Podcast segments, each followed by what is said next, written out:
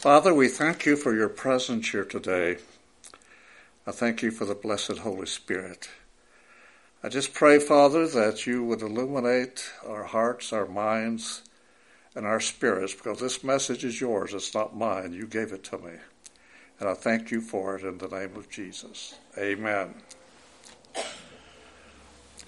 I believe that our conscious and unconscious biases is what's wrong with our world today.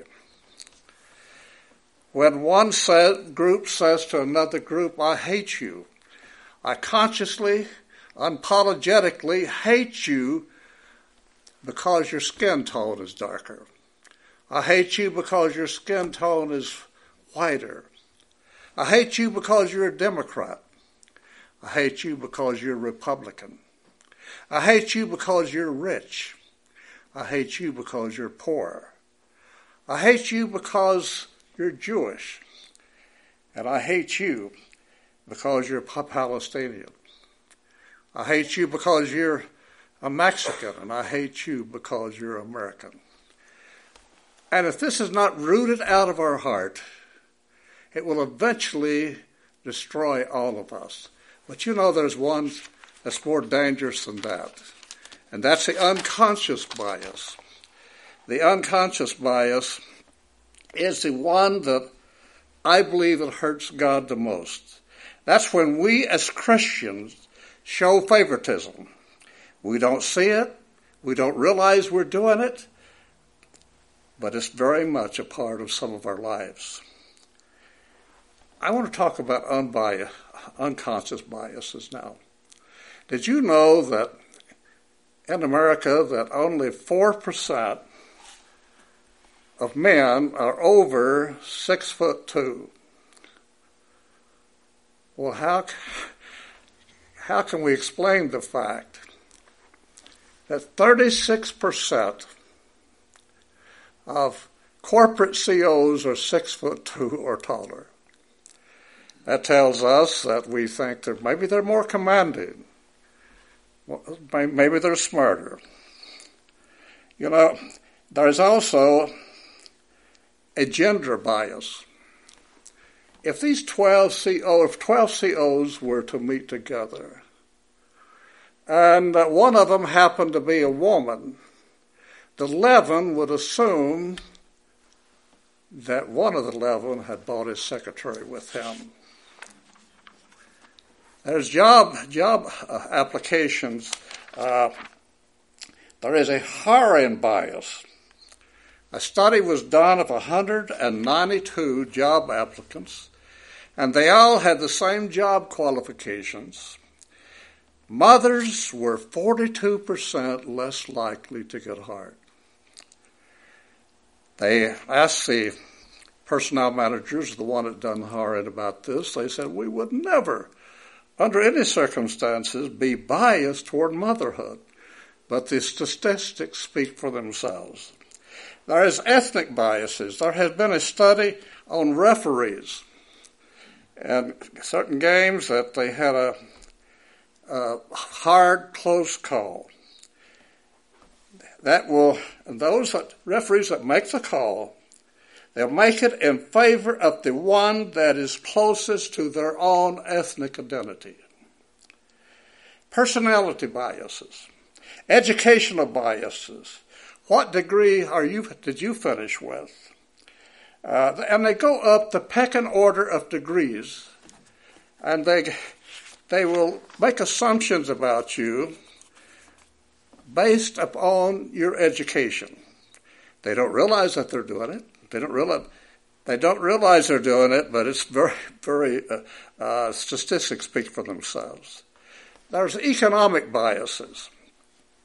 Back in nineteen sixty-eight, Bobby Kennedy was running for pres for the nomination for the, to run for the president of the United States, and on a hot afternoon, he spent five and a half hours in in Spanish Har, uh, Har, Har, Harlem. And uh, it was a very hot, humid day. And the reporter, one of the reporters traveling with him, said, Bobby, I know your family. I know that you come from wealth. how is it that you're spending this hot, humid day? I think it's the hottest day of the year. How is it that you're spending this walking up and down the st- street shaking hands with these people? Bobby Kennedy looked at the reporter and he said, you know, it's because I've learned something. I've learned that my world is not the real world. You know, I I think and I wish that we were all like that, that we might realize that our world is not the real world. There is unconscious religious biases that we see every day on television. Did you know that there is unconscious bias in healthcare? Uh, studies were done by Doctor David Williams from Harvard University. Interesting enough, he he is also a graduate of a graduate of Loma Linda, and with his this is with his master's in public health. He's also one of ours.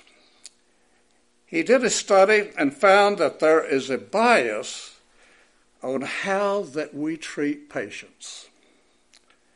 seven hundred twenty physicians who viewed records of interviews with data upon hypothetical cases, and everyone saw the same, the same story, heard the same story, and the same data. The physicians then were recommended, uh, were asked to make rep, uh, recommendations about the health care of these patients. The results was that black that black uh, women were significantly less likely to be referred re, re, to re, be referred for catheterization than were white men. That's unconscious bias. Another study was done on emergency room physicians. They found that more pain medications were offered Caucasians than minorities, even though they had the same injuries. They had the same injuries, and when the results were shown to this group of physicians, they said, this is, this has to be wrong. Do the study again. They did the study again, and it came up the same. There's even an accent bias or state bias. And people believe that northern, people with a northern accent are thought to be more in charge, to be smarter. People with a southern accent were thought to be nicer. There is also age bias, personality bias, weight biases. Judging people's worth and potential, people forming their own opinions, maybe not not realizing it, not realizing they're doing it, simply because, simply because they look different than we do, they have a different background than we do, and un. Unconscious bias is the role of stereotyping that, rele- that leads to prejudice. And it happens in a split second, in a split second in your brain. Researchers have found from brain image scans, listen to this, that people were shown faces that were different than, than their own, and it elevated, it activated an irrational prejudgment in the brain's alert system. Alert for danger. This happens. Thank you so much.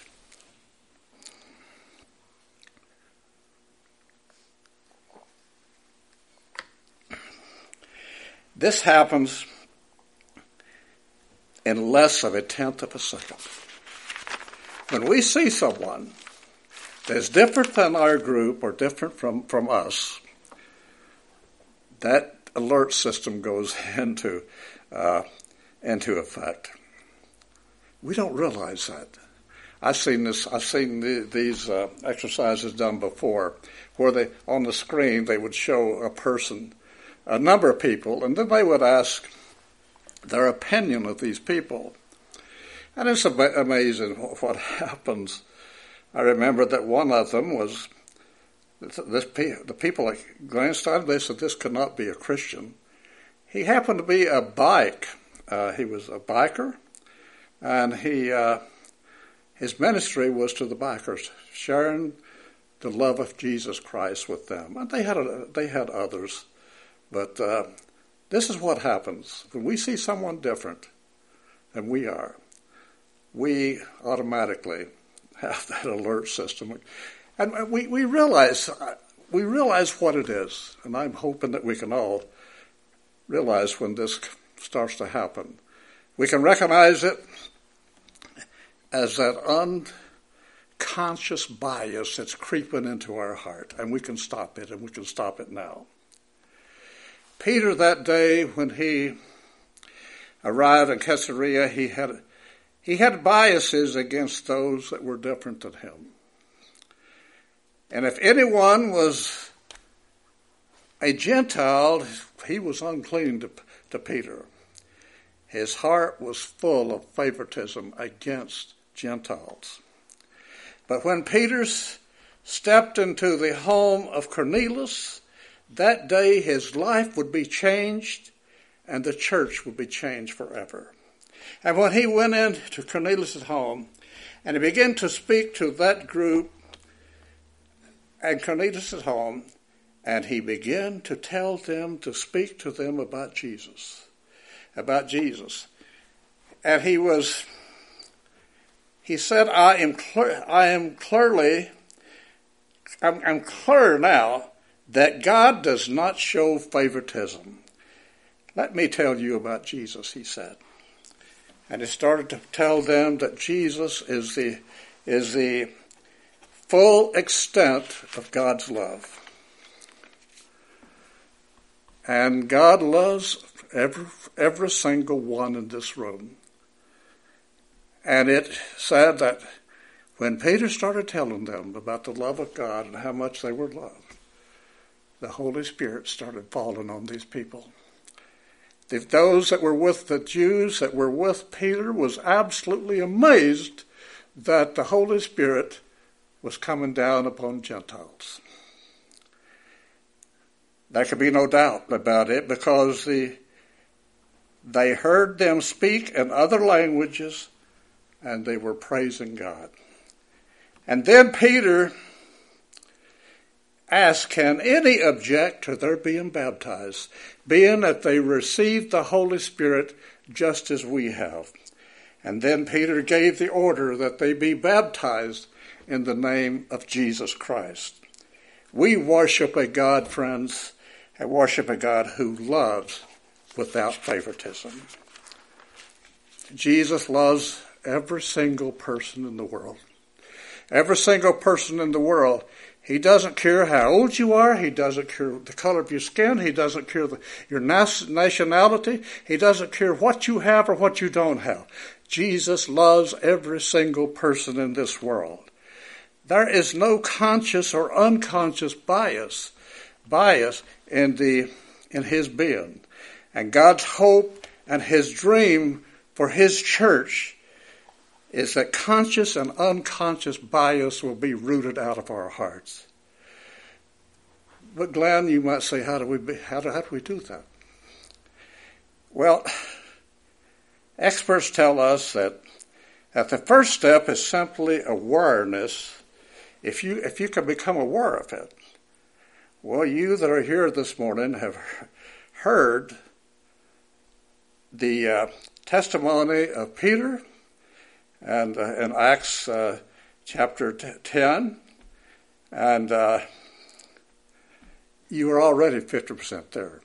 You've already, but you become, by, by, by being aware of it, you will become fifty percent, you're already fifty percent there. Simply by being aware of it means that in that split second, when your unconscious bias starts suggestion things, when, when you have a thought or when you see a person that is different, you can stop it. And you can stop it now because you realize just what it is. The second thing the experts say is conversation. get together with some trusted friends or a trusted family member and have a conversation about biases, but don't talk about the don't talk about the the philosophy or the theory of it. Simply say, I have to be honest in my heart. Here is some of the areas in my heart that I wrestle with, that I struggle with uh, for, for favor, on, on the area of favoritism. And actually name it. Actually name it. Search down in your heart, as D- David did. David prayed, if there be any wicked thing in me, that the God, God would show it to him. Share it with a friend. Ask that friend to pray with you about this. And that, and when you do, that begins to clear up. That will begin to change your heart. The third thing experts say is community matters. Being around other people that are different than you. Being around other people that are different, that have a whole new world experience that you do not have. That that will begin to break down barriers. Do you know who changes the most when we're serving others? I've discovered this in my Bible studies that I've given people. You do. When you're serving others, your heart is being healed. And God is working on the ones you're serving in an entirely different way. Our biases, I believe, are learned. They're learned at an early age, and for some of us, that might be a huge gap. That might take a little while to get filled, but you know that for our children that are a part of this church, do you know what they are experiencing? They are experiencing a different kind of world than we than we do, a different culture. And when, they, when different cultures get together to worship and pray, the children are right there with them. And we have a chance to form them in a way that we were never formed. Uh, it, it, we have a chance to help them to grow up with less biases than we have, a way of, and give them a chance of way of understanding God in a different way than we understand Him. During the height, during the height of the, the height of desegregation in our schools, a magazine wrote this article about a little girl, a little white girl. It was her first day to school, and she was going to school in a newly desegregated school. Her mother was a little concerned, and her mother was there that day. When school was over, she was there at the door to meet her. She said, honey, how did things go today? She said, oh, mother, she said, a little black girl came in and sat down next to me, and her mother knew that she was, this was a new experience for her daughter, and she said, honey, what happened? She said, oh, mother, we were both so scared that we just held hands together all day. That's a dream for this church, friends. That's a dream for our churches. You know, uh, that little girl had a perfect picture of what God wants in our churches. You know, if we can be gullible enough, gullible enough, Uh, vulnerable enough, I mean, uh, people that are vulnerable enough to take the hand of the person that we that we least would want to, or at least understand, and close that gap of favoritism between us.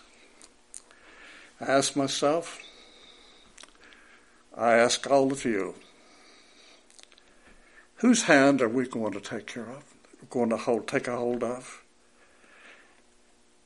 And to close this gap of favoritism in our lives. Amen. Our closing hymn. five thirty-seven. five thirty-seven. O Father, you have said in your word that we will be known by our love for each other. And Father, if you're leading us, Father, I fail that we do experience that. We experience that love, that compassion to reach out to others and let them know just how much they're loved by you and us. Thank you for leading us, and we just pray that you would continue to do that till we can all give that testimony that we are led by Jesus, is our prayer in his name. Amen.